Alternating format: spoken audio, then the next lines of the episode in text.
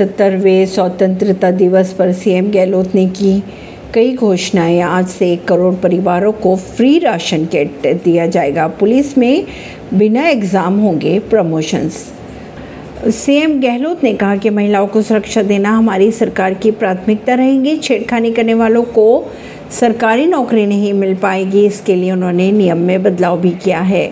CM Ashok Gehlot ने 77वें स्वतंत्रता दिवस पर जयपुर स्थित सवाई मानसिंह स्टेडियम में ध्वजारोहण भी किया। सीएम गहलोत ने 15वीं बार ध्वजारोहण किया है। सीएम गहलोत ने कहा कि महिलाओं को सुरक्षा देना सबसे पहले सरकार की प्राथमिकता है। छेड़खानी करने वाले युवकों को सरकारी नौकरी नहीं दी जाएगी और इसके अलावा थाने में तस्वीरें लगाई जाएगी ऐसे युवकों की। इसके साथ ही सीएम ने कई बड़ी घोषणाएं की। रामगढ़ बांध को फिर से भरा जाएगा। इसके लिए ईआरसीपी प्रोजेक्ट के तहत बन रहे इसरदा बांध से पानी छोड़ा जाएगा।